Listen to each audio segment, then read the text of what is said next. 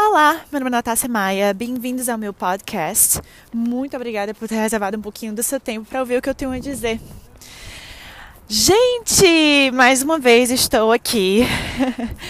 É, primeiramente eu queria dizer que eu fico muito feliz, às vezes eu fico até meio que embasbacada, assim, é, das pessoas virem no meu Instagram e falar: ei, Natácia, eu escutei aquele episódio e tal, no seu podcast, não sei o que, não sei o que. Queria só dizer uma coisa pra vocês, eu não escuto os, os episódios depois que eu posto. Eu fico com muita vergonha. Eu não sei se vocês passam por isso por, com alguma coisa, mas uma vez que eu posto, eu não escuto. Então, se vocês vierem comentar comigo sobre algum episódio que eu já postei e tal, me relembra o que foi que eu falei, porque às vezes eu fico perdida, que eu, eu esqueço, eu não, eu não sei o que foi que eu falei, porque eu não... Eu não decoro, eu não escuto.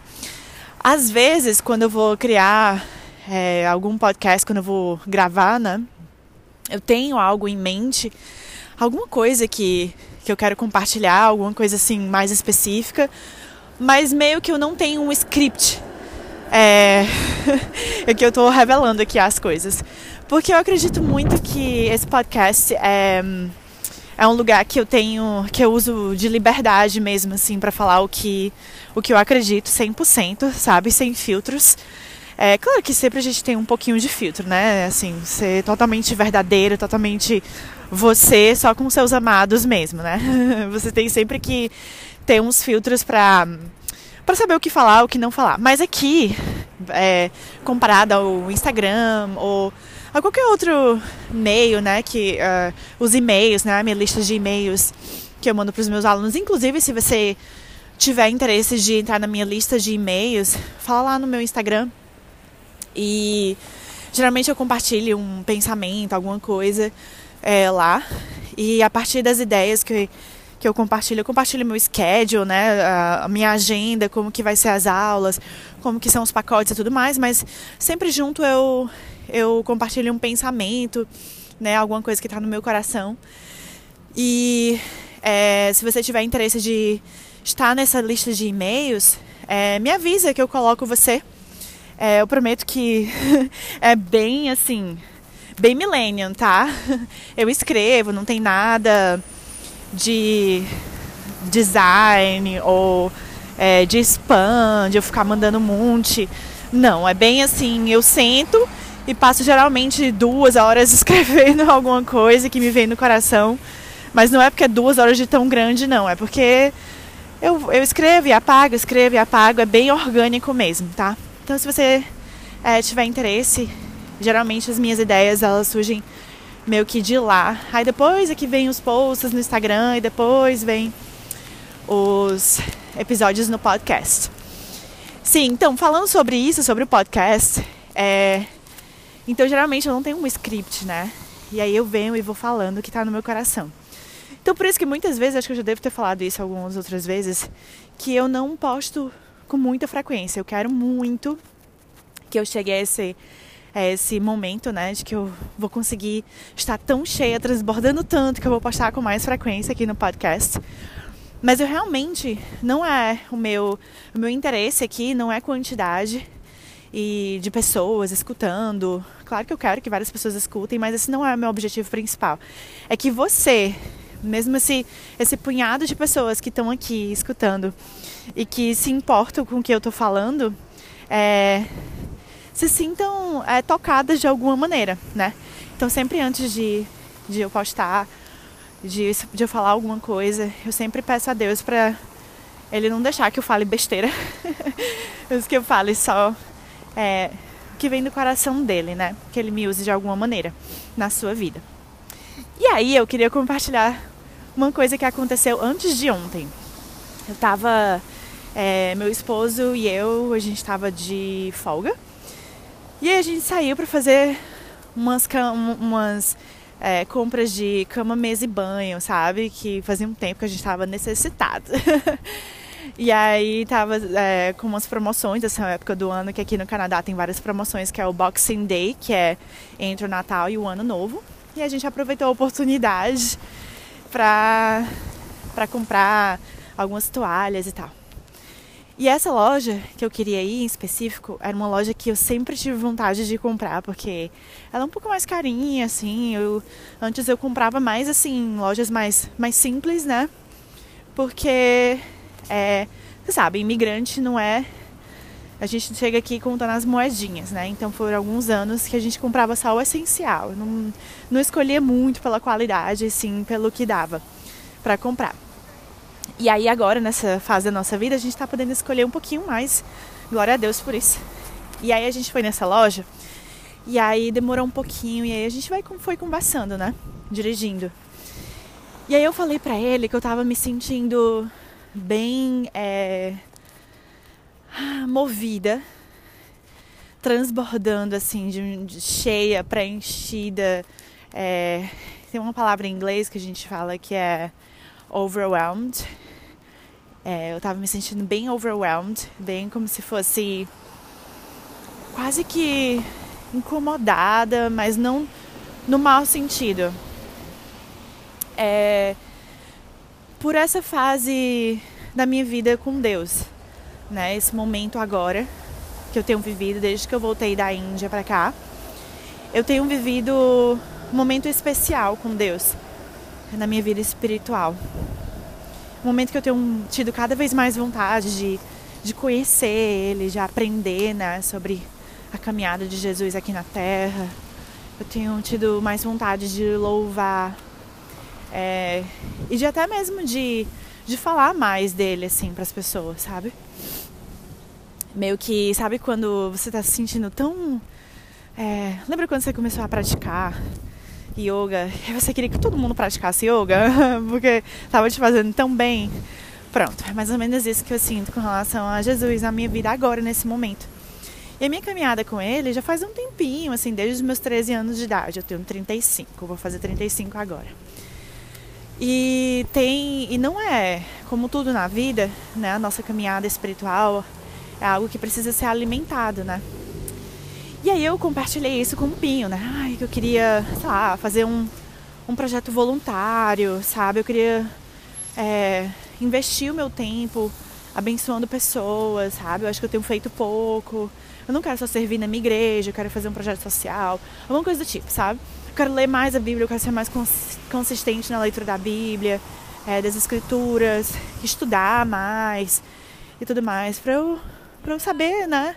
Tipo, já faz um tempo que eu, que eu sou, sou cristã e que, e que eu tô nessa, nesse trajeto. Então eu sinto que eu preciso dar um level up. Preciso dar um, passar por uma, uma nova fase, sabe? E aí ele falou assim pra mim, o Pinho, né? O marido. Falou assim, engraçado tu tá vivendo isso agora. Porque eu lembro tu compartilhando comigo que, é, que tu tava vivendo meio que apática em relação a Deus e que tu queria voltar ao primeiro amor. Quando ele falou isso pra mim, eu fiquei super emocionada e tipo, meio que assim, deu um boom assim na minha cabeça, sabe? Assim, caramba, isso aqui é um, do que eu, o que eu tô vivendo hoje é uma resposta de oração. Um dia eu orei a Deus pedindo a Ele pra me dar mais discernimento, mais vontade de buscar Ele, porque eu tava vivendo um momento de apatia. É... Gente, só mais uma vez, eu gosto de gravar os episódios, só um parêntese, né? Eu gosto de gravar os episódios andando, então eu tô aqui no meio da cidade, então se você, se você escutar algum barulho externo, é porque eu tô aqui em Downtown Toronto. Hoje tá fazendo temperatura positiva, três graus, então tá dando pra caminhar um pouquinho. Então, agasalhada. Só pra vocês ficarem contextualizados aqui onde é que eu tô. E aí, é, eu fiquei super emocionada, né, com isso. Que, poxa, Deus respondeu minhas orações. E Ele realmente, é, eu, não tem como negar, eu tenho vivido realmente esse momento do primeiro amor, como se eu estivesse conhecendo Ele pela primeira vez. E isso foi, assim, uma, um momento de, um aha moment. Né? Um momento de wow. Então quer dizer que Ele responde as minhas orações. Hoje, mais uma vez, é a prova disso, né? E aí eu pedi a Ele para que Ele me desse forças e vontade de ler a palavra dele, né? Que todos os dias, todos os dias da minha vida, eu não quero passar nenhum dia da minha vida em que eu não pegue a Bíblia para ler alguma passagem, né? E eu quero ser sistemática no sentido de, de ler os capítulos é, em sequência. Eu não acho que a gente deva ler a Bíblia de maneira aleatória, não acho que isso é saudável. Eu acho que é importante você saber o contexto histórico da Bíblia. É, claro que Deus fala de qualquer maneira, tá? Ele fala... É, ele usa qualquer pessoa e qualquer coisa, né, pra falar o seu coração. Mas é, ele não vai deixar de ser Deus, né? Porque você não, não tomou o primeiro passo, não está sendo disciplinado com relação a alguma coisa. Ele vai continuar é, usando qualquer coisa se ele quiser falar com você. Então... Mas, mesmo assim, é, eu não quero... Eu não quero que ele... fale comigo assim de qualquer, de qualquer maneira. Se ele quiser, claro, ele pode fazer, mas eu quero fazer minha parte. E eu quero ser mais disciplinada. Eu sou disciplinada em outras fases, em outras coisas da minha vida com minha prática. Um dia que eu passo sem praticar, eu fico sentindo o meu coração. E é bem raro esse dia que eu não pratico. E por alguma coisa, sei lá. Geralmente eu, eu organizo o meu dia para que, para que minha prática aconteça. Por que que eu não faço isso com relação à leitura bíblica? Se a minha caminhada espiritual é muito mais importante do que qualquer outra coisa. Então isso me incomodou muito no meu coração por muito tempo. E hoje é, eu quero tomar uma decisão. E não quero tomar essa decisão sozinha, né? Então eu compartilhei com ele isso. E eu já tenho sentido sim que ele tem, tem claro, tem que ter o nosso primeiro passo, tem que ter a decisão. Mas ele, ele, ele nos move, ele... ele muda, né, as, as, os nossos sentimentos, se ele quiser, e se a gente quiser, se a gente permitir com que ele faça, né, e, e desde que eu orei isso, faz três dias, é, isso tem, tem sido meio que avassalador no meu coração, sabe? De manhã a primeira coisa que eu faço é orar a ele, e eu meio que eu sinto, parece que tem alguma coisa errada, sabe, se eu não pegar a Bíblia e ler. E isso tem alegrado muito meu coração, porque eu quero que isso seja o meu natural, o meu dia a dia.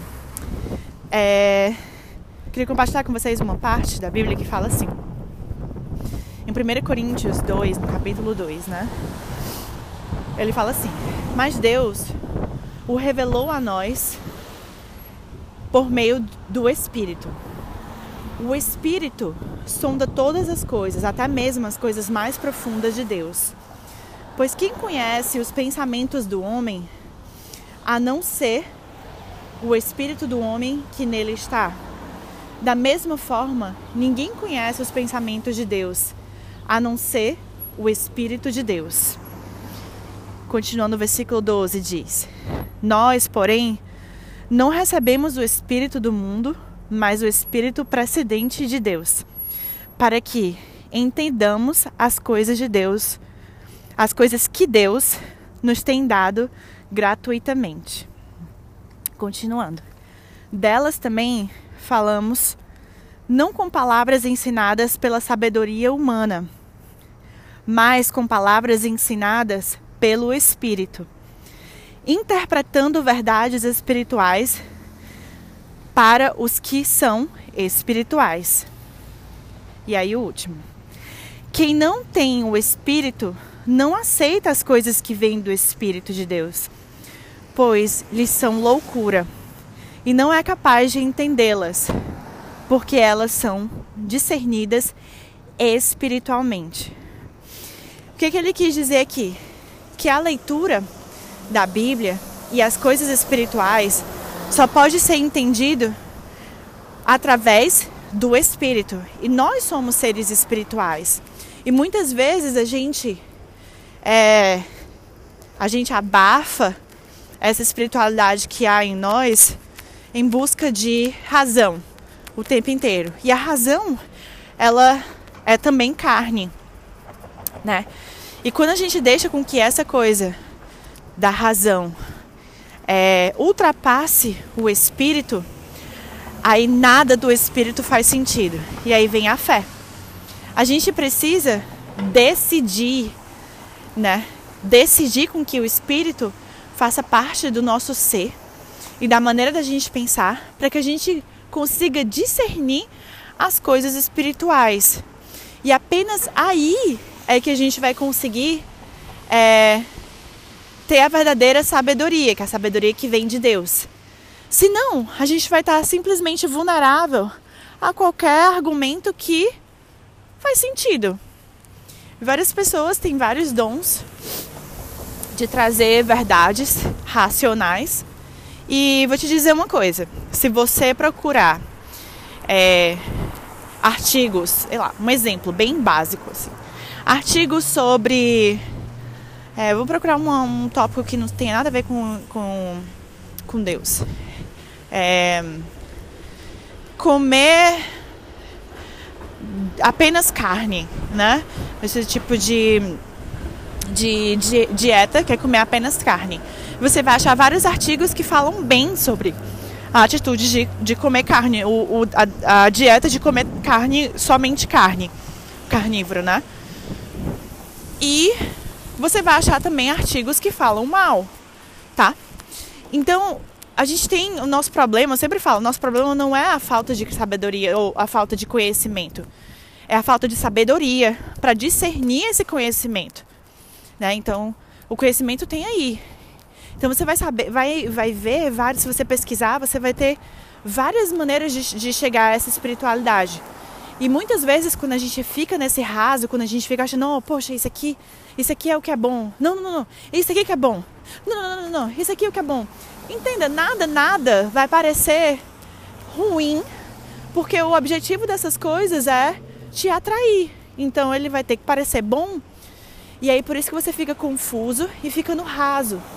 Então, para isso, precisa ter sabedoria. E essa sabedoria, ela vai além do conhecimento carnal, do conhecimento dos livros, né? Ela vai pelo ato de fé. E essa fé, escolha. E aí, é uma bola de neve, né? Uma vez que você escolhe ter fé, e aí, a partir da fé, você vai tomar decisões e vai escolher apesar de, né? Então, espero que isso faça sentido para vocês, tá? Essa é só uma parte do que eu quero falar para vocês. Então, por isso que, com relação à Bíblia, né? Vai ter várias pessoas que vão dizer, ah, a Bíblia, isso aqui é mó viagem, mó é, é, conto de fadas, blá, blá, blá, isso tá errado, isso aqui tá errado, blá, blá, blá. Ou, outras pessoas vão dizer assim, não, isso aqui é cem por cento certo, Adão e Eva existiu, e Noé existiu, e não sei o que existiu. E se você ficar preso nesses detalhes, você vai perder do que é mais precioso, que é a essência, que é a de, você está perdendo tempo de, de entender os princípios dele, da sabedoria que ele deixou através des, desses homens, né, e através dessas pessoas que, que viveram com tanta diferença de tempo entre, entre elas. E mesmo assim, todos esses livros, eles conversam entre si, né? Eles fazem sentido.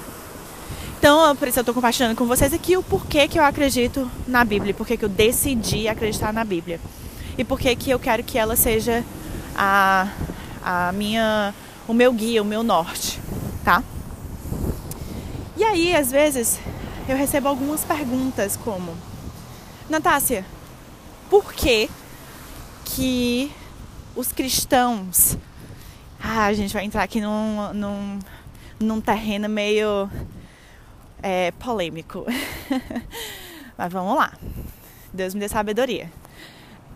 Por que que os cristãos acham que o yoga não é de Deus? Eu vou explicar para vocês. Primeiro, por causa da maneira que o yoga é ensinado em alguns lugares aqui na... no mundo, né? Não aqui só na parte west do mundo, mas no mundo em geral. O yoga, ele nasceu na Índia. E a Índia, ela tem o hindu como a sua religião base. E aí, algumas pessoas acreditam que a, porque o yoga está contido no hindu, o yoga é hindu. Mas não necessariamente, tá? Já conversei com vários é, indianos, inclusive, aqui em Toronto. Inclusive o próprio, eu, eu que sigo o, o Ashtanga Yoga, né, pratico o Ashtanga Yoga, o próprio Sharathji fala, Yoga não é religião, ele é uma ciência. Mas ele é uma ciência que propõe é, corpo, mente e espírito como algo que está conectado.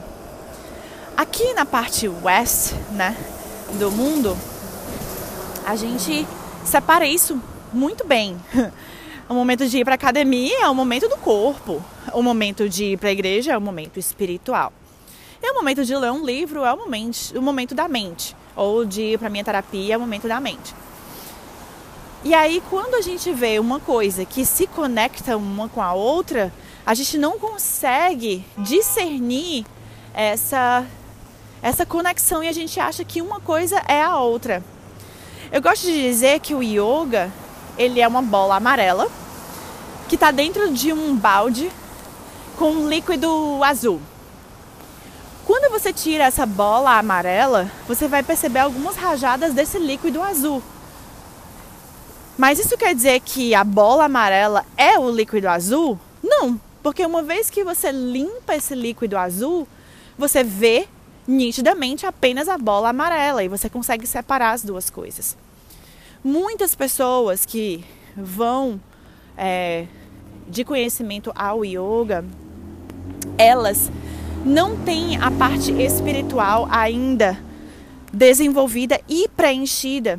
Enquanto, quando elas encontram o yoga e o yoga tem esse convite de você trabalhar a sua espiritualidade, qual é a coisa, qual é o, o mais perto delas? Se elas não têm essa...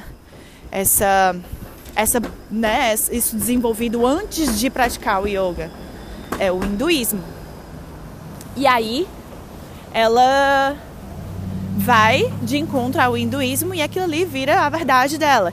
E meio que as coisas ficam um pouco confusas. E aí é, se junta, né, todas essas coisas.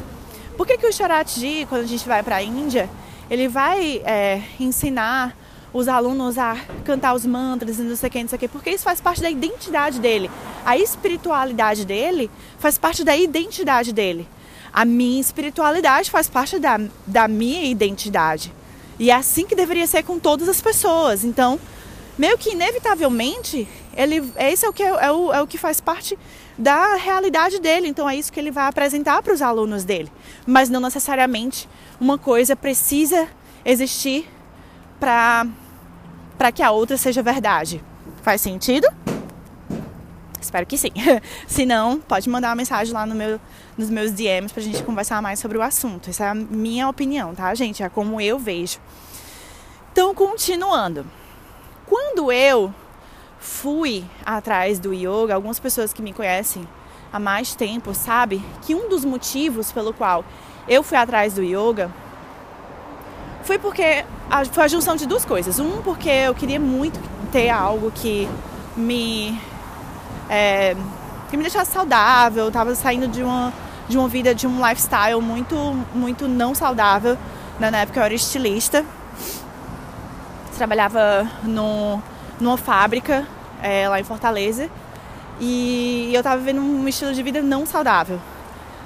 E, e aí... É, eu, eu sempre fui atleta, eu sempre pratiquei é, voleibol e tudo mais, mas teve uma, uma época da minha vida que eu abandonei tudo por causa da faculdade, não sei o que, eu foquei muito na minha vida profissional e acabei que comi errado e vivi uma vida meio que, que isso não era importante, enfim. Quando eu conheci o Pinho, que foi bem no início da minha faculdade, é, ele sempre teve uma vida saudável, né? Então ele era um cara que... ia pra academia e não sei o que, e ele se preocupava com o que ele comia, blá blá blá. Então ele me motivou é, positivamente, né, a procurar algo que eu gostasse. Eu sempre achei os asanas muito bonitos. E ao mesmo tempo que, que era o que eu via na internet, eu tinha uma amiga, tenho uma amiga até hoje, né, essa amiga, ela acabou de ter um bebê, a Aline, é, e ela, praticou, ela pratica yoga, e na época ela era a pessoa mais próxima que tinha de mim que praticava que praticava yoga. Não era ashtanga, mas eu fiquei super curiosa. E ao mesmo tempo disso, né, da, de que eu estava procurando algo que me interessasse, blá blá blá, é, teve o, o lance de eu ser muito curiosa com relação a... Por que que os cristãos não praticam yoga, meu Deus? O que que tem a ver?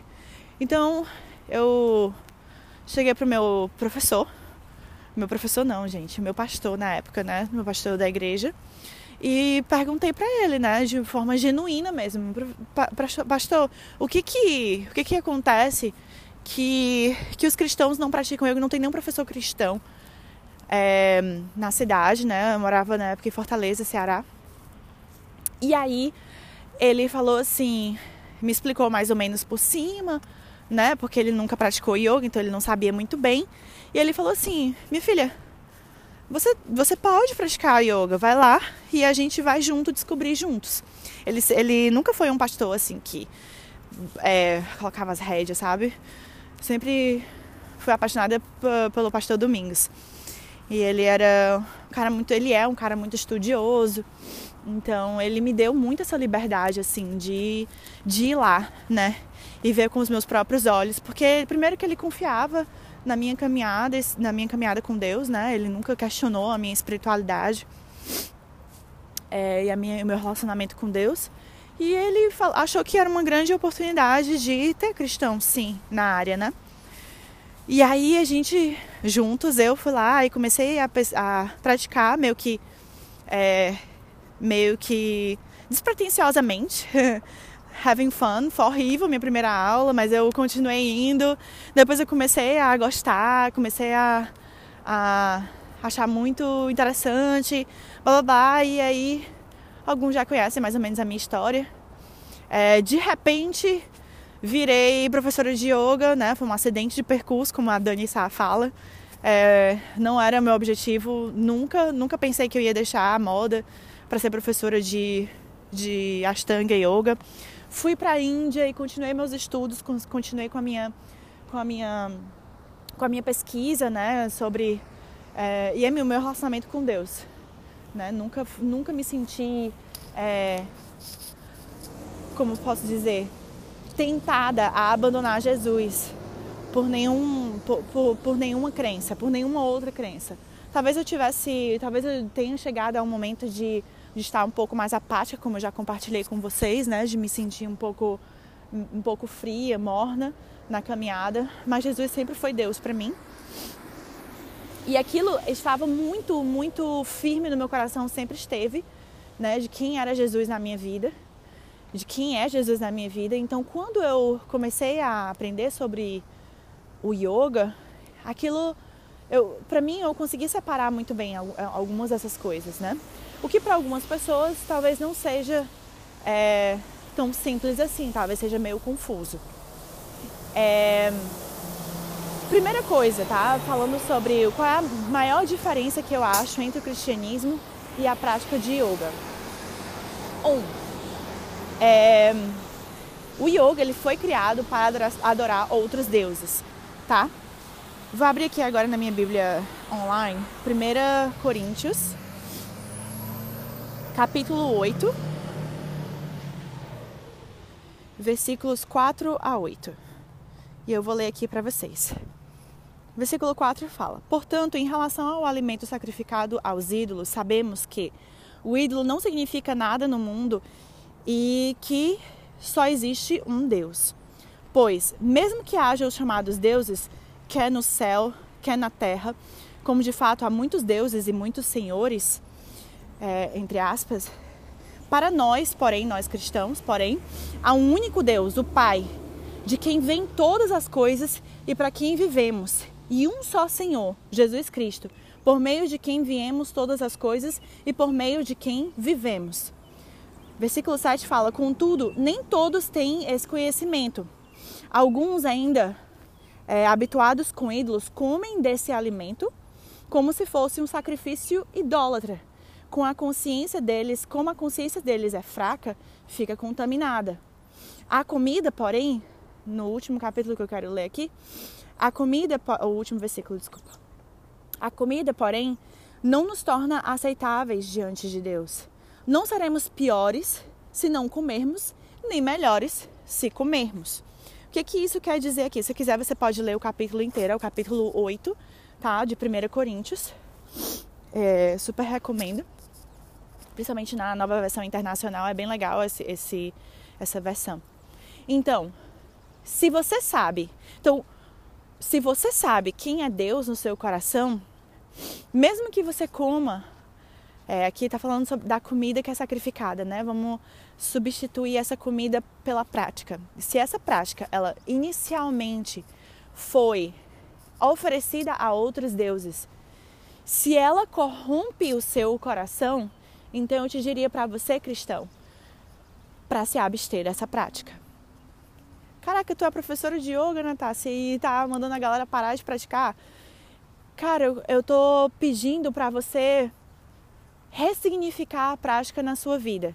Se ela se tornou o seu ídolo, o seu Deus, se ela está corrompendo o seu coração, de repente ela não está sendo boa para você, tá? É um remédio que está sendo usado de maneira errada, e todo remédio ele se torna uma, um, uma, um vício e, e nem sempre ele, ele, tá, ele vai ser benéfico para você. Mas se você sabe quem é Deus, seu coração sabe onde está firmado É, os seus pés, né? Quem é Deus? Então nada e nem ninguém vai corromper o seu coração. E esteja sempre em oração, procurando o discernimento e a sabedoria vindo dele, para você entender quem é Deus na sua vida. Isso pode, você pode colocar aí com o seu trabalho, um relacionamento. Estou falando aqui da prática, mas pode ser qualquer outra coisa que pode tomar o lugar de Deus, tá? Ou que pode corromper o seu coração. E aí por isso que a gente tem que estar sempre atento. Tá? Então, quando alguém me pergunta, ei, Natácia, eu sendo cristã, eu posso praticar yoga? Não é porque eu pratico, meu amigo, que eu posso te dizer se você deve ou não deve praticar yoga. É apenas você e o seu relacionamento com Deus que vai te dizer se essa, se essa prática e se essa, é, se essa caminhada com yoga está te beneficiando ou te deixando mais confuso. Tá? Isso não quer dizer que você, tá, que você é menos ou mais, é, que você é, é sabe, não, não, é, não é questão de comparação, é questão de momentos diferentes na vida de cada um, tá? Então eu tenho uma missão muito clara como professora de yoga, tá? O yoga, ele nunca, se Deus quiser que ele me ajude, né? Que o yoga nunca tome um lugar no meu coração de, da minha identidade ou de se tornar o meu Deus, ou o que é mais importante na minha vida, porque não é, ela é apenas uma ferramenta. Ela está ali para auxiliar, mas ela não é. Se eu um dia ficar sem o yoga por algum motivo, isso não vai definir se eu sou boa ou ruim, se de jeito nenhum, porque ele não está de jeito nenhum nesse lugar na minha vida, tá? Eu não quero nunca que esteja. Na verdade, eu quero que essa, essa prática me leve a pessoas para que elas possam escutar, assim, da, do Evangelho, escutar sobre quem Jesus foi aqui na Terra e dos, do caráter de Jesus, né? Eu quero muito compartilhar isso com essas pessoas. Tá, Natácia, mas tu ainda não me falou qual é a maior diferença. Porque eu leio as coisas, eu leio os Yoga Sutras, eu leio... É, o yoga parece ser tão bom, sabe? Os, os Yamas e Niyamas e, e tudo mais. Meu, o yoga é massa, é bom. Sabe, os princípios dos Yamas e Niyamas, eu, eu ensino para os meus alunos Yamas e Niyamas, sabe? Muita gente fala que é parecido com os dez mandamentos, né? Sim, claro, tem uma essência muito, muito próxima, é... mas ainda não é os dez mandamentos, mas... mas eu acho que é muito interessante que as pessoas vivam e coloquem em prática os Yamas e Niyamas. Eu tenho tatuado no meu corpo tapas, É, que é o auto-esforço, svadhyaya, que é o autoconhecimento, né, a busca desse conhecimento, e o ishvara pranidhana, que é entrega a Deus, que é o yoga cria, que é esse é, equilíbrio, né, de força, né, do que você tem que fazer e do quanto que você tem que deixar e entregar a Deus, o equilíbrio na prática, o equilíbrio na vida. E eu acho que sim, que tem muitas coisas no, nos Yoga Sutras que são interessantes, mas eu vou te dizer aqui exatamente quais são as coisas, as primeiras coisas que vêm na minha cabeça. Pode ser que tenha mais, tá? Porque eu não sei de todas as coisas. Mas pode ser que tenha, tenha outras coisas, mas os principais que eu consigo diferenciar muito bem, que nega o cristianismo dentro, se você entrar na parte é, espiritual do hindu, né? Não do yoga, do hindu, que o yoga ensina muito constantemente. Primeiro, É uma coisa que não existe no hindu, ou pelo menos que eu não tenho conhecimento dessa existência, se eu estiver errado, por favor, me, é, me corrija, é sobre a graça. O que é a graça? Tic-tac, tic-tac, tic-tac. Vou deixar aqui um pouquinho, um tempo para vocês. Graça.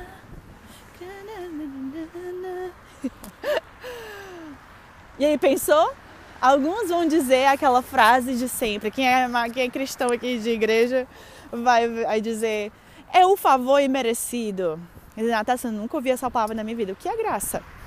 Graça é o favor imerecido. Aí eu vou te dar um exemplo. Uma vez eu escutei minha mãe que contou essa história pra mim, tá? E, e eu não sei onde foi que ela escutou. Então, se vocês souberem a, o, a origem dessa história, é, eu vou explicar aqui pra vocês, vou contar aqui pra vocês, por favor, me fale a origem dessa história que eu não sei. Certa vez, um professor decidiu dar aula para alunos muito, muito necessitados financeiramente. E aí, ele era apaixonado por essa missão, então ele dava aula para esses alunos. E aí, é, um dia, ele sentiu no coração de reservar um tempo e dinheiro dele para ele comprar uns presentes para esses alunos. Aí ele foi lá no shopping, pensou em cada aluno. Ah, fulaninho, vou comprar, vou comprar essa boneca. Ah, Beltrano, vou comprar esse joguinho e tal. E aí ele comprou um presente para cada um. Um dia que ele chegou lá no lugar onde as crianças estavam, uma dos, do, dos crianças barra adolescentes é, machucou o professor e roubou todos os presentes para ele. Isso mesmo, um dos alunos foi lá e roubou todos os presentes. O professor foi para casa, né? Ele ficou super chateado, ficou meio triste, mas ele naquele dia reafirmou a missão dele. Não, não vai ser isso que vai me parar. Eu sou apaixonada por essas crianças, essa é a minha missão de vida e eu vou voltar lá e vou continuar dando aula para essas crianças. E ele mesmo, né, com o coração meio ferido, tal, quebrado, ele foi lá e deu aula para essas crianças de novo por um tempo, tal, tal. Até que teve um dia que ele sentiu incomodar no coração dele de novo de ir lá no shopping, reservar o tempo e o dinheiro dele para comprar os mesmos presentes para aquelas crianças. E aí, quando ele estava chegando no, lo- no local, o pai da criança que roubou chegou para ele e falou assim: professor, eu sei do que o meu filho fez. Ele não merece esse presente. O professor olhou para o pai da criança e falou: eu sei, mas ele precisa. Vou deixar um momento de silêncio para vocês internalizarem isso. Graça é isso. Você não merece, meu filho, mas você precisa. E Deus sabe disso. Por isso que a história de Jesus é essa. Antigamente, antes da vinda de Jesus, né, o Velho Testamento, para as pessoas se conectarem com Deus, não, vamos um pouquinho antes, um pouquinho antes. É, na época de Adão e Eva, tá? Se você acreditando ou não em Adão e Eva, vou te contar essa história, porque a essência dela é o que mais importa. Deus chegou para Adão e Eva e falou assim: ó, meu filho, isso aqui tudo é teu. Tudo, tá? O que é meu é teu, tudo que é nosso, você é, você, você sabe, né, que você é meu filho, você, eu sou seu criador e eu te amo, eu te amo de todo o meu coração. E aí, Adão e Eva foram tentados pela oportunidade de saber e conhecer como Deus conhece, ou seja, ele queria ser Deus. E aí ele foi lá e pecou contra Deus e queria ser Deus, e por isso houve um grande abismo por causa desse desejo. Não sei se vocês conseguem perceber essa, a presença desse desejo até hoje, né, no ser humano, de querer ser Deus, de querer saber mais do que Deus. É, é o maior pecado do ser humano, né?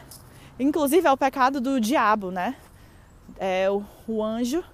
O Lúcifer, ele quis ser Deus, né? Essa é a história que tem. É, ele quis ser Deus e por isso que ele caiu, né? E aí criou-se um grande abismo. Não é que Deus criou a gente já com um abismo entre ele e a humanidade. Não, não foi isso. Foi porque o ser humano decidiu isso, porque ele queria ser como Deus. E aí, por um tempo, as pessoas, como nós somos seres espirituais, né, a gente sente essa necessidade de conexão com Deus, porque ele, a gente foi criado para estar juntos, para estar em comunhão com Ele, né? Mas por causa da nossa decisão, do pecado inicial, a gente se afastou dele. E a gente começou a querer preencher esse vazio, que é só do tamanho de Deus, com outras coisas, como é, profissão, como a prática de yoga, como um relacionamento que se torna abusivo, porque, né, a gente... sei lá, vários motivos, não só de relacionamento, mas de amizade, é, até mesmo relacionamento com os pais, qualquer coisa a gente quer preencher o nosso sonho, dinheiro, a profissão, qualquer outra coisa para poder preencher esse vazio. Algumas pessoas naquela época, antes de Jesus vir, já tinha percebido, ei, esse vazio, é, seja por legalismo, né, porque eles estudavam e queriam seguir a lei, ou seja, por necessidade, porque eles, fé, porque eles queriam ter um relacionamento com Deus, eles queriam se encontrar com Deus. E naquela época nós éramos tão impuros, tão impuros, Jesus não tinha vindo ainda, era apenas uma promessa. É, eles tinham que fazer sacrifícios de animais, né? Tudo isso para que eles conseguissem se aproximar de Deus, tá? E você pode ver vários desses episódios no Velho Testamento, tá? Em um ser humano tentando se conectar com Deus. Até que Deus olhou a humanidade e amou a humanidade mais uma vez. Reafirmando esse amor, Ele mandou o seu Filho como um sacrifício vivo, o único, o único necessário, para chegar aqui na Terra, ensinar a gente de novo como se relacionar com Deus e como ser mais parecido com Deus, no sentido de, não de que a gente quer ser Deus, mas de ter uma conduta correta. E aí, por isso que a gente chama cristãos, né? Porque Jesus veio aqui ensinar como ele, como caminhar na Terra, né? Ser como Cristo foi. E aí, entendendo isso, a gente não precisaria fazer esses sacrifícios, essas, pagar essas penitências para poder ter acesso a Deus. Seria necessário apenas entender que Jesus é Deus e compreender é, como que nós deveríamos ser, né, aqui na Terra, para que a gente pudesse ter contato com, com Deus de novo e pudesse ter esse livre acesso a Deus. Isso é a graça. É quando Jesus veio aqui na Terra, apesar dos seus defeitos, Ele sabe, meu amigo, que você vai pecar, que você vai errar, que você vai vacilar várias vezes, mas não vai ser isso. Uma vez que você decide a caminhar com Ele, apesar dos defeitos e da fraqueza que você tem, você ainda tem livre acesso para se conectar com Deus. Você não precisa de dogmas, você não precisa estar dentro de uma igreja, você não precisa é, estar dentro de uma caixinha, sei lá, parecer com um ciclano, beltrano, seguir uma, uma sequência de rituais para que você... seja merecedor da presença de Deus. A única coisa que Deus quer é que você queira estar com Ele. Isso é a graça. Agora, eu, peço, eu te pergunto, me fale uma vez, só uma, uma coisa. Você conhece algum outro Deus que nem esse? Que não te peça nada em troca, a não ser viver de acordo com a presença dEle, em relacionamento com Ele, para que você tenha contato com Ele. Ele não pede você para, ah, você só pode entrar na minha presença se você queimar não sei o que, trouxer não sei lá das quantas e não sei o que, não sei o que. Não existe, não existe, tá? Uma vez, é, é outra coisa, isso é uma das, das maiores diferenças, tá? Que é a graça, que é que Deus, Deus nos deu essa liberdade de ter o livre acesso a Ele. Simples, ponto. Segunda coisa é o karma. A diferença entre karma e graça, tá? Essa é uma das grandes diferenças que eu acho. Por exemplo, aqui na Terra, o que a gente acredita sobre vida eterna, né, o cristão? Aqui a Terra é só uma, uma oportunidade que a gente tem de estar aqui na Terra. E essa oportunidade a gente vai fazer o máximo, o melhor que a gente puder para viver abundantemente, para experienciar dessa natureza e de tudo que ele nos deu. Também tem várias coisas, várias, várias dificuldades que a gente vai passar, porque inevitavelmente viver é isso, tá? A gente, nós não somos é, bonequinhos de marionete que vai fazer apenas o que Deus quer. Ele nos deu liberdade para fazer o que a gente quiser. Mas se a gente quiser, a gente pode fazer de acordo com a vontade dele, se a gente permitir com que ele, com que ele é, tenha acesso à nossa vida. Né? E isso não vai impedir que você tenha problemas, porque é aí que a gente cresce, amadurece, se torna resiliente, blá blá blá. Só que não é baseado no que você faz aqui na Terra que você vai voltar e vai pagar por aquilo que você fez ou deixou de fazer aqui na Terra. Não existe isso. Você pode ter errado tanto que você errou, mas se você tiver com o coração entregue e, e, e derramado diante dele, você vai ter a vida eterna. Natácia, o que é negócio de vida eterna? Pensa num pontinho, um pontinho, imagina um pontinho, sei lá, de qualquer cor.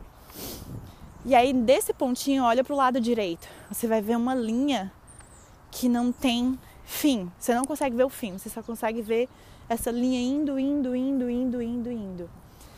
E é isso que ele nos promete, é isso que ele nos fala sobre a vida eterna. O pontinho é a nossa vida aqui na Terra e a vida eterna é o que vem depois desse pontinho. Isso vai parecer loucura para alguns, né? Mas aquele versículo que eu falei bem no início, né? Que as coisas espirituais a gente só é, entende através dos olhos espirituais, não dos olhos humanos. E precisa ter fé para poder compreender essas coisas. E aí tempo também, né? Que ele vai modificando o nosso coração e vai começando a fazer sentido. Então, essa é uma das grandes diferenças que eu encontro entre... É, entre o que é pregado, né, no ah, porque o que você vai pagar na outra vida ou nessa vida o que você acabou de fazer. Meu amigo, para quem tem graça, não tem esse negócio de pagar não. O preço já foi pago. Jesus já veio aqui e morreu por nós. O que ele quer, de novo, é relacionamento, é o nosso coração, é o desejo de andar com ele e de ser mais parecido com ele. Não tem esse negócio de olho por olho, dente por dente. Ah, fiz uma coisa, vai, vai vir, vai voltar e não sei o quê. Não tem. Então, essas são as grandes diferenças que eu encontro entre o cristianismo e o hinduísmo. Por isso que, ah, além de, né, existir apenas um Deus. Por exemplo, é, para cada coisa existe o arquétipo, né? Que são... É, ah, se eu quero pedir é, para tirar as coisas... As, os obstáculos da minha vida, eu vou pedir para Ganesh, né? Não, eu, eu não vou pedir para ninguém separado, eu vou pedir para Deus. Deus, ponto. Acabou. Ele é o único, tá? Ele é o único que, que, que antes mesmo da palavra chegar à nossa boca, ele já conhece. Ele já sabe do nosso coração, ele já sabe das nossas necessidades. Então, é, isso também está na Bíblia, tá? Em Salmo cento e trinta e nove, versículo cento e dezenove, se eu não me engano. Então, ele já sabe do nosso, é, das nossas necessidades, dos nossos desejos. Ele já sabe, ele sabe quem nós somos, do nosso caráter, da nossa personalidade, o que precisa ser trabalhado, o que é que é, o que é bom, quais são os nossos dons. Ele nos conhece. O que ele quer é relacionamento. O que, é, esse relacionamento não é para glorificar ele. Ele não precisa de glorificação nenhuma. Esses deuses, eles, eles... Às vezes eu tenho uma... Posso estar errada, tá? Mas eu tenho, às vezes eu tenho uma, uma ideia de que parece que eles precisam que você o adore. Mas quem precisa somos nós. Nós que precisamos desse relacionamento. Jesus não precisa de nenhuma adoração. Ele já é quem ele é. Ele é Deus. Deus é Deus. Então, o que ele quer é relacionar, é se relacionar, né? Ele quer o seu coração. Ele quer... É, que você, que você fale.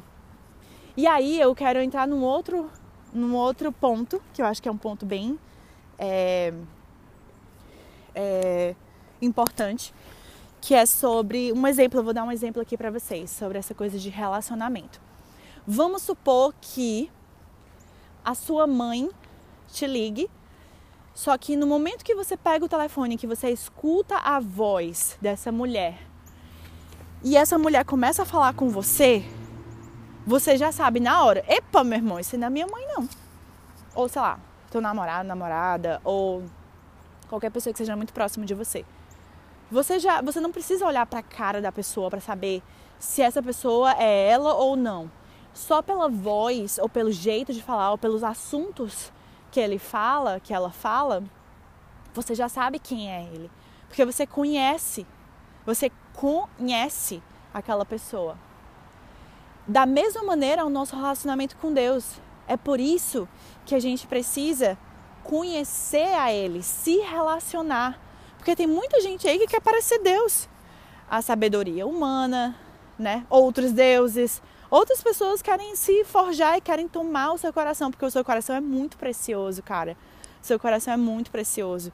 A galera quer, tá brigando aí, é business, brigando pelo teu coração, tá? São as propagandas, é o dinheiro, querem que você se apaixone por uma vida de status, ou por uma profissão, ou por uma vida é, é, ocupada, quer te enganar achando que o sucesso é assim ou assado, não sei o quê. Todo mundo tá aí batalhando pelo teu coração, certo? Várias é, outras crenças, todo mundo quer a sua paixão, o seu coração, o seu tempo, a sua atenção, tá? E quem é a única pessoa que pode, que pode ter o seu coração e que você não vai sair perdendo é Deus. Então, se você não souber quem é Deus, tu vai, tu vai cair que nem um patinho na conversa das outras, desses outros que querem, que querem chegar no teu coração. Tu vai cair que nem um patinho, porque vão parecer, vão falar no telefone e vão dizer que, que é a tua mãe, e aí tu vai acreditar e tu vai cair numa, numa cilada, num scam, tá? Então, por isso que é tão importante a gente se relacionar, a gente conhecer a Ele em espírito e em verdade, em espírito pelo olho e pelo espírito. Segunda coisa é perdoar você mesmo, tá? Ah, mas eu não, não mereço, então não tô pronto, não tô pronto para esse relacionamento. Meu amigo, Deus quer você exatamente como você é, não tem pré-requisito. Tá? Não tem pré-requisito. Você tem que... Tô aqui quebrado, flagelado, viciado, várias coisas. Não, não tô entendendo nada que você tá falando, Natácia. Não faz o menor sentido. Mas tô curiosa para saber quem é esse Deus. Eu vou te dizer uma coisa. O que... A coisa que mais nos afasta de Deus é esse isolamento.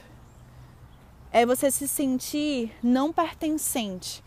É você não... não caber, você achar que você não cabe nessa, nesse padrão que às vezes é criado pela tua cabeça, ou até mesmo por outras pessoas que te convenceram que você tem que ser assim ou assado.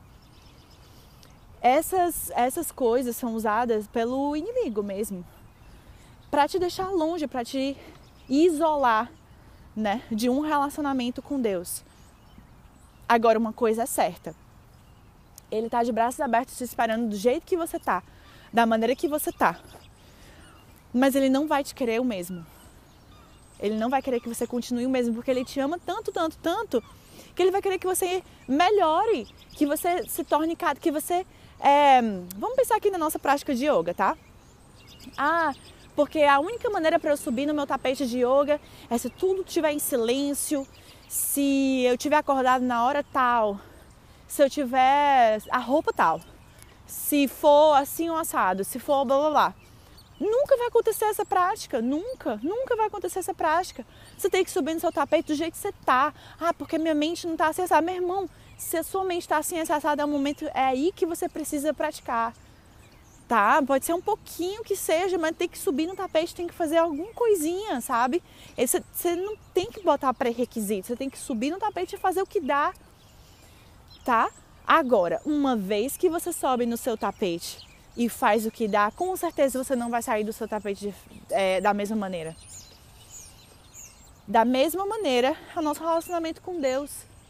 Ah, que você fica botando um monte de pré-requisito, que eu não tenho tempo, é que não sei o que, é que eu tenho que ser assim, assado. Não, meu irmão, você tem que ser do jeito que você é. Vá lá, do jeito que você tá, não tem nenhum pré-requisito para ter um relacionamento com Deus.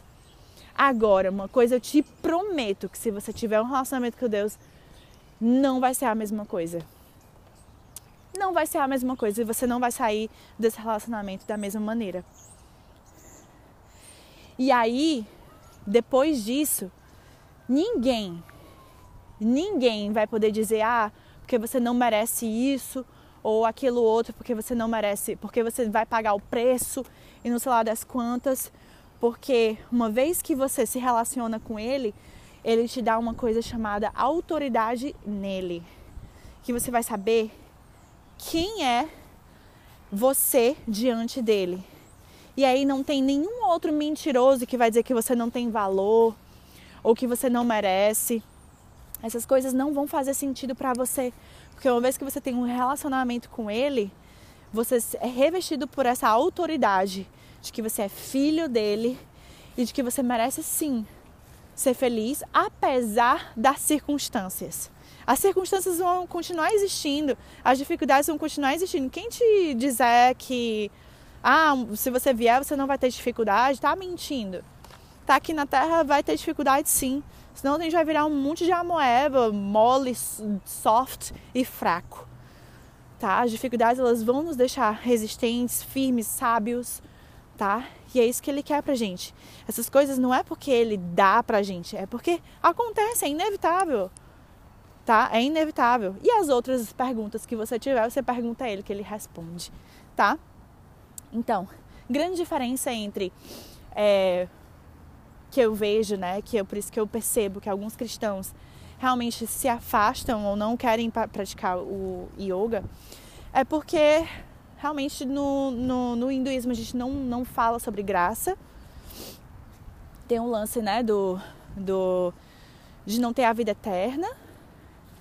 E do karma, da arma, todas essas coisas. Então é uma das coisas que mais é, me, chamam, me chamam a atenção. Além do, dos outros deuses, né? De que existe só um Deus. E aí, por isso que eu não condeno alguns cristãos que realmente não, não desejam praticar yoga. Porque tem que ter um pouco de discernimento para saber qual, qual é, quais são os seus, os seus, as suas crenças, quais são, onde, onde que estão os seus pés, para que você não... não se confunda no meio da caminhada. Se você começar a acreditar em tudo e qualquer coisa, você vai se tornar raso, você não vai aprofundar em nada. Que nem aquela pessoa que fica praticando um monte de tipo de yoga e acaba que, tudo bem, é, é escolha, mas se você me disser que aquela pessoa está realmente é, aprofundando em alguma coisa, aprendendo um asana ou alguma coisa do tipo, não vai, porque não tem um método, não tem um, não tem um norte, né? Então, é, eu não julgo essas pessoas, tá? Mesmo, até porque o meu objetivo aqui não é, é convencer os cristãos a praticar yoga, porque eu acho que eles vão encontrar esses benefícios do yoga em outros lugares. Eu acho que você consegue sim encontrar benefícios, é, sei lá, em outras coisas, numa, numa corrida, numa, na academia, não sei o que, depende de como você vai colocar a sua, sua motivação, a sua, sua disciplina, o seu coração diante dessas coisas. Agora, eu acredito muito no yoga, eu acho que é, que é, que é incrível, que é uma coisa que, que vai te sarar e que pode ser uma ferramenta incrível para a vida. Por isso que eu me tornei uma professora de yoga, porque eu realmente acredito, eu sou apaixonada por isso, né? E, e eu sou uma professora que, se você vier para minha aula, É, eu não vou impor religião para ninguém, tá? Assim como eu acho que ninguém deveria impor religião em seu ninguém, certo? Então, da mesma maneira que eu não fico enfiando goela abaixo que Jesus é Deus, apesar de que isso faz parte da minha identidade e que, inevitavelmente, eu vou falar de Jesus porque ele faz parte da minha vida e os meus alunos sabem disso, mas eu continuo amando eles da mesma maneira, mesmo... Se eles disserem para mim Jesus não é Deus, a maioria, na verdade, noventa por cento dos meus amigos não acreditam que Jesus é Deus, tá? É, eu nem, assim, a maioria deles, tá? Então, eu vou deixar de amar os meus amigos por causa disso? Não, eu gostaria muito que eles acreditassem que Jesus é Deus, porque eu sei do quanto que Jesus fez na minha vida, né? E eu queria muito que, por amá-los, eu queria muito que eles experimentassem isso, né? Que nem aquela história lá, que quando a gente pratica, a gente quer muito que as pessoas comecem a praticar também. A gente começa a, a, a pregar a palavra do, da, da prática de yoga, porque quer que todo mundo pratique. Da mesma maneira, é o meu relacionamento com Deus. Mas eu também não acho que outros professores deveriam é, colocar goela dentro outras, outras é, crenças, porque é as crenças que elas acreditam, que esses professores acreditam, tá? Então essa é a minha, a minha concepção. Por isso que eu sou unapologetic. Unapologetic é tipo, é, eu não fico achando que eu tenho que pedir desculpa. Olá, bem-vindos ao meu podcast, meu nome é Natácia Maia. É, se você chegou a esse episódio agora, por favor, volta um episódio que tem a parte um, tá? E aqui é só a continuação desse episódio, porque que o yoga não é minha, minha caminhada espiritual, tá? Então, continuando o que eu tava falando é, no episódio passado. É por isso que eu sou unapologetic, ou seja, eu não fico pedindo desculpa para as pessoas quando eu falo sobre Jesus no meu Instagram ou até mesmo no meu podcast, porque eu realmente é, quero transbordar desse amor e dessa, e dessa graça, né, e desse, dessa caminhada é, que, que eu tenho com Jesus, né, e que eu entendo que Ele é meu Senhor e Salvador, e escolhi que Ele, que ele é o, o Senhor e Salvador da minha vida, e eu quero sim é, espalhar para as pessoas e quero que elas saibam disso, né? Mas se a pessoa vai vir para meu, para minha prática, desculpa, não para minha prática, mas para minha aula, ela não vai vir para uma aula de yoga cristão, tá? Ela vai vir para uma aula de yoga, certo? E se você é cristão, você, por favor, venha também, porque eu amo essa caminhada juntas e amo falar sobre Jesus e tô aqui sempre que você quiser. Inclusive, é, ó, a próxima semana eu vou fazer um convite oficial, mas eu tenho um grupo chamado Yoga Cristianismo, que já funciona há mais de um ano, tá? É, eu não faço convites o tempo inteiro, então a gente faz convites periódicos, né? E o ano de dois mil e vinte e três a gente vai fazer quatro convites é, durante o ano, de três em três meses, para novas pessoas entrarem. E nesse grupo a gente conversa e fala sobre uma caminhada com Jesus. Então a gente lê e ora juntos, tá? Então se você quer é, é, ter, trabalhar a sua espiritualidade, você nunca É, teve essa oportunidade, né, ou não se sente confortável de ir numa igreja, se sente meio intimidado e tal, e não sabe por onde começar, a gente tem esses grupos, esse grupo que é um grupo no WhatsApp, que a gente está sempre compartilhando e a gente lê é, a Bíblia juntas. Então se você nunca leu a Bíblia ou não tem uma Bíblia, não se preocupe, a gente ensina como é que lê, como é que ora, e é, eu te indico também quais são os melhores, as melhores versões da Bíblia para você adquirir é, uma Bíblia que seja de melhor compreensão. E a gente tem reuniões pelo Zoom, né? São meninas de todo lugar do Brasil é, e até do mundo, né? A gente tem uma, uma das, das integrantes, ela está na Austrália é, e a gente tem essas reuniões. Eu tenho também uma outra integrante que está é, em Portugal é, de duas em duas semanas. Então, super, super te convido, tá? A gente vai... Agora é um momento ideal, porque a gente vai abrir é, as portas para pessoas novas do nosso grupo. Então, se você tem interesse, deixa uma mensagem lá no Instagram, que, é a gente, que eu te mando o link do, do WhatsApp e te falo exatamente o que está acontecendo, o que, que vai acontecer nos próximos dias, onde a gente está e tudo mais, tá? Se você se você estiver assistindo, ouvindo, né, esse podcast... É, fora da data, né, de convite, não deixa de mandar a mensagem para mim é, de qualquer maneira, a gente conversa. E você também é super bem-vindo no nosso grupo, tá? Te coloco no, no, no grupo do WhatsApp o mais cedo possível, tá? Para que você se sinta confortável, que você entenda exatamente onde que a gente está. Então, por isso é, que, que eu tenho esse grupo, porque eu acredito muito que o yoga, ele, ele é uma coisa que pode, pode acontecer de forma é, separada da religião hindu, tá? É, eu super acredito isso, mas eu também acredito que pode ser sim confuso, tá? E que às vezes a pessoa ela precisa estabelecer os seus pés num lugar sólido, para que aí depois ela começa a crescer, né? E a espalhar, né? Os seus, o seu conhecimento, ou é, não é nem perambular, mas caminhar por, por ambientes mais, é, talvez... É, diferentes. Tem várias, várias uma, uma, Uma comparação que eu posso fazer é que nem um bebezinho que está aprendendo a andar. É claro que o bebezinho, quando ele está dando o primeiro passo dele, se você colocar ele num campo que é cheio de altos e baixos e tem vários obstáculos, é claro que vai ser mais difícil para ele dele, dele aprender a dar os primeiros passos, na verdade. Então, por isso que algumas pessoas é, precisam de um ambiente mais seguro e sólido para poder compreender a caminhada espiritual, para depois ela conseguir é, andar em lugares mais desafiadores, né? Que exige que você é, filtre algumas coisas ou passe por alguns obstáculos, né? Então, por isso que às vezes é interessante que você observe qual, onde é o lugar que você está, né? Ou quem é o Deus na sua vida, ou no que você acredita, né? Quem está tomando o lugar de Deus na sua vida, né? Então, assim, É, eu sempre acho que a gente deve começar primeiro com a nossa caminhada espiritual para depois a gente fazer escolhas na nossa vida, né? De onde que a gente deve, é, é, de onde a gente deve, por onde que a gente deve caminhar. Uma outra comparação é uma árvore. Se a gente tem uma árvore com, com galhos que vão para todos os lugares, né?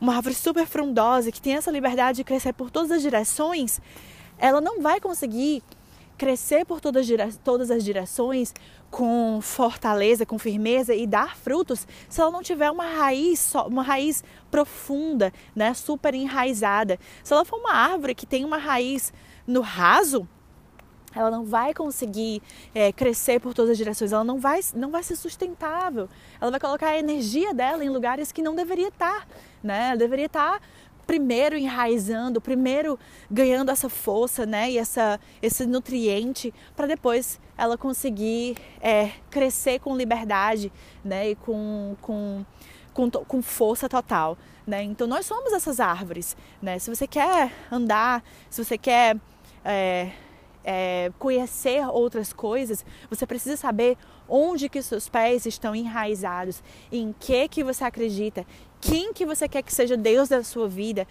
onde estão seus, onde seus pés estão tão, é, posicionados, né? Por onde que você está caminhando, né? E aí sim você vai ter um norte, você vai ter uma bússola, né? Senão a gente vai se tornar perdido. É, uma outra comparação que eu gosto de dar é a da bailarina. A bailarina que dá aquelas piruetas, né? Para ela conseguir girar e girar e girar e girar, ela precisa ter um ponto fixo, ela precisa olhar nesse ponto fixo. Então, se você prestar atenção na cabeça dela, ela vai sempre voltar para aquele ponto fixo, tá? Senão ela fica tonta, claro, todo ser humano ele vai ficar tonto se você caminhar por todos os lugares e, e acreditar que tudo que você lê, tudo que você vê é verdade, né? Então, precisa ter os pés firmados na rocha. Quem é a sua rocha? Por onde que você está andando? Quem, onde, qual é o seu norte? Quem é o seu Deus, né? Então, assim, é, todo mundo está nesse, nessa, nessa trajetória, né, de reafirmação. Inclusive eu, como eu falei no episódio passado, no início do episódio passado, né, por mais que eu nunca tenha duvidado de quem é Deus na minha vida, É, voltei aqui pra cidade, tá, gente? Tava no meio da floresta, agora eu tô na cidade e vocês vão escutar os barulhos externos. É, isso é Toronto. Então, assim, eu falei, eu compartilhei com vocês, né, no início do episódio passado, que mesmo, mesmo que eu não tivesse dúvida de quem é Deus na minha vida, é, eu tive um momento de apatia em que eu, em que eu precisei definir quem é o meu norte, né?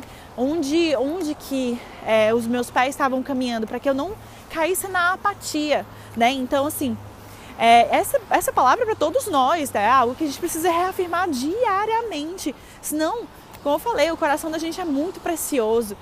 Todo mundo tá lutando e se esfaqueando aí por ele, tá? Então vai ser, vai ser as redes sociais, vão ser, é, sei lá, outras pessoas, outras crenças. Vão ser, nossa, tem várias, várias coisas que querem tomar o lugar do nosso coração, que querem, onde está o seu coração, onde está o seu tesouro, aí está o seu coração. Então, quando o seu tesouro, né, fala lá em Mateus, esqueci exatamente qual é o versículo, mas onde está o tesouro, aí está o seu coração.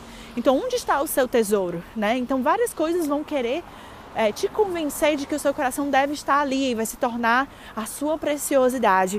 E aí vai se tornar quem você é, o seu coração. Então você tem que sempre, todos os dias, reafirmar e, e, e ajustar a bússola, né? E para isso você não precisa estar sozinho, você, você tem que ter alguém que, que caminhe junto com você. Nós não nascemos para viver sozinhos, né? Para tomar essas decisões sozinhos, né? Então assim, é, a gente tem esse grupo que a gente pode caminhar junto, que você tem a liberdade de, de conversar. Eu talvez não tenha as respostas, porque Deus me livre de ter todas as respostas, é, mas a gente vai caminhar é, unidos, de mãos dadas, né? Para que juntos a gente possa descobrir é, essas respostas e perguntar a Deus. Ele é um Deus que responde, ele é um Deus que se relaciona, né? Ele não é um Deus ali que não fala, estátua. Ele é um Deus que fala, que se relaciona. Meu, ele responde nossas orações, tá? E se você chegar para ele e disser assim: Deus, eu nunca te escutei, por favor, fala comigo. Ele vai falar com você, eu prometo. E quando ele fala, a gente tem certeza que ele falou, tá? Certeza. E ele vai, vai dar o jeito dele de falar com você, tá? Ele vai dar o jeito dele de falar com você. Mas uma maneira mais massa ainda dele falar com a gente é a leitura da Bíblia, né? Pra quem tá aqui nesse episódio, volta pro episódio anterior, que eu vou falar sobre, né, a importância da leitura da Bíblia. Apesar de várias pessoas acharem isso, aquilo, outro da Bíblia, é, no final das contas, uma decisão de acreditar ou não, né? E muitas vezes a gente perde a oportunidade de, de viver e de experienciar essa, a essência da Bíblia, porque a gente fica muito preso nesses pormenores. Ah, é verdade ou não é? Meu, independente se é verdade ou não é, eu ainda continuo escolhendo viver a essência do que a Bíblia ensina. Ah, se a sociedade tivesse a Bíblia, né, como...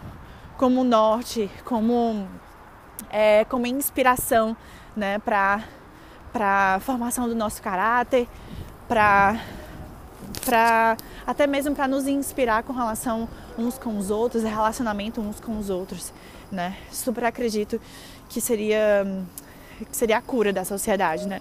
Não a lei pela lei, mas por relacionamento, né? Por conhecer a essência de Cristo. E aí sim a gente, as coisas começariam a fazer um pouco mais de sentido, né? Não, não, não no sentido humano da coisa. Porque quando você começa a ler e aí a Bíblia pega e fala pra você: ei, se uma pessoa bater na sua face, você pega e dá a outra. Faz o menor sentido, né, pra gente? Porque assim, na, na, no, na, se a gente olhar é, na razão, não faz sentido. As coisas que Jesus fala, que Jesus falou, é meio que de cabeça para baixo, meio que tudo misturado. Mas, como eu falei nos versículos, né, que eu compartilhei no início da, do episódio passado. Desculpa aqui, é... estou no meio de Downtown Toronto. Vou entrar aqui num lugar um pouco mais... menos barulhento. Como eu falei, as coisas espirituais a gente discerne, a gente só consegue discernir espiritualmente, com os olhos espirituais, né? E as coisas da razão a gente discerne com os nossos olhos carnais. Então, é, sobre o espiritual, a gente tem que pedir, pedir a Deus sabedoria, né? A sabedoria que vem dele para poder compreender. Gente, eu quero finalizar, então. Acho que esse foi o maior episódio que eu já fiz na história desse podcast. Não que a gente tenha muitos, mas é, eu prometo que eu vou é, procurar o máximo possível me encher para que eu consiga transbordar para vocês, tá? É, muito obrigada de coração você que chegou até aqui. É, muito obrigada pelo carinho. É, espero que, que tenha feito a diferença. É, alguma diferença na sua vida, tá? A gente está aqui no penúltimo ano de do, penúltimo dia do, de dois mil e vinte e dois, e eu achei que fosse bem legal a gente, a gente ter essa conversa um pouco mais aberta para a gente começar o ano de dois mil e vinte e três é, diferente. E antes de eu finalizar, eu gostaria de orar junto com vocês. Feche os seus olhos, se você puder. Se você não puder, pode deixar os olhos abertos, olha para um lugar fixo. Olha para uma coisa que você acha bonita, alguma coisa que faça diferença para você, ou que te dê paz, ou que você ama muito. É... E começa falando quem é Deus para você. Meu Pai, Paizinho, Deus amado, Deus do céu, Senhor, é... como você querer se referir, é, se referir a Deus. Senhor, Paizinho de todos nós, primeiramente eu quero te agradecer por essa graça, por esse favor imerecido, porque o Senhor nos ama, apesar de tudo, apesar dos nossos, das nossas, apesar das circunstâncias, apesar das nossas falhas, o Senhor nunca desiste de nós. E eu quero te agradecer sempre, todos os dias da minha vida, pelo privilégio de te ter como meu Senhor e Salvador. Deus, eu te coloco aqui diante de ti, cada pessoa que está escutando esses podcasts, esses episódios. O Senhor sabe, Deus, de qual é, qual é o momento da vida delas, o que, que elas estão precisando. Deus, você sabe de todas as dificuldades, você sabe dos sonhos, dos projetos, das dores. Você sabe, Deus, das pessoas que fazem parte da vida dessas pessoas. O Senhor sabe, Deus, onde os pés delas estão enraizados. Você sabe se ela se ela tá olhando para ti ou se ela tá um pouquinho perdida ainda. O Senhor sabe de tudo, porque a tua palavra sabe que antes, a tua palavra fala que a, desde o ventre da nossa mãe o Senhor já nos conhecia. E o Senhor já viu a gente se formando. Então, Deus, eu quero te pedir por essa pessoa que o Senhor coloque a sua mão poderosa no coração dela, que ela sinta uma paz inexplicável, que não faça sentido algum, e que assim ela consiga ver que só o Senhor é o príncipe da paz, é quem dá o sentido de vida, é onde os nossos sonhos devem estar enraizados. Que esse ano que está por vir, ou que já começou, ou qualquer momento do dia, da vida dessa pessoa, ela consiga entender quem é Deus na vida dela. E a partir daí, começar uma nova vida. Não é fácil, eu sei que não é, Deus. Mas que o Senhor está sempre, que a maior diferença é que o Senhor está sempre de olho na gente. Que o Senhor está sempre com um olhar de misericórdia, nos olhando como filhinhos, como crianças que estão ainda aprendendo a caminhar. E que não, que não é julgado pelos pais ou pelos adultos quando a gente cair, quando a gente fizer uma bobeira. E sim, um olhar de misericórdia. Às vezes o Senhor sorri, até mesmo quando a gente está falhando contra ti. E o Senhor nos abraça, porque o Senhor está ali para cuidar, para nos acolher, para nos receber todos os dias. E Deus, muito, muito, muito obrigada. E eu quero muito, muito, Deus, que essas pessoas consigam ver o Senhor em cada detalhe da vida delas. Senhor, ensina essas pessoas a como abrir as portas para que elas consigam ver o Senhor em todas as áreas da vida dela e a sua misericórdia que se renova a cada manhã. E eu finalizo esse momento, Deus, te agradecendo no nome do teu Filho amado, que veio aqui na Terra para nos ensinar e para morrer por nós, para que nós tenhamos esse livre acesso a ti, Deus. Amém! Um beijo, gente! E, ó, não deixa de falar comigo, tá? Eu não quero ficar falando aqui sozinha. Eu sei que você está escutando.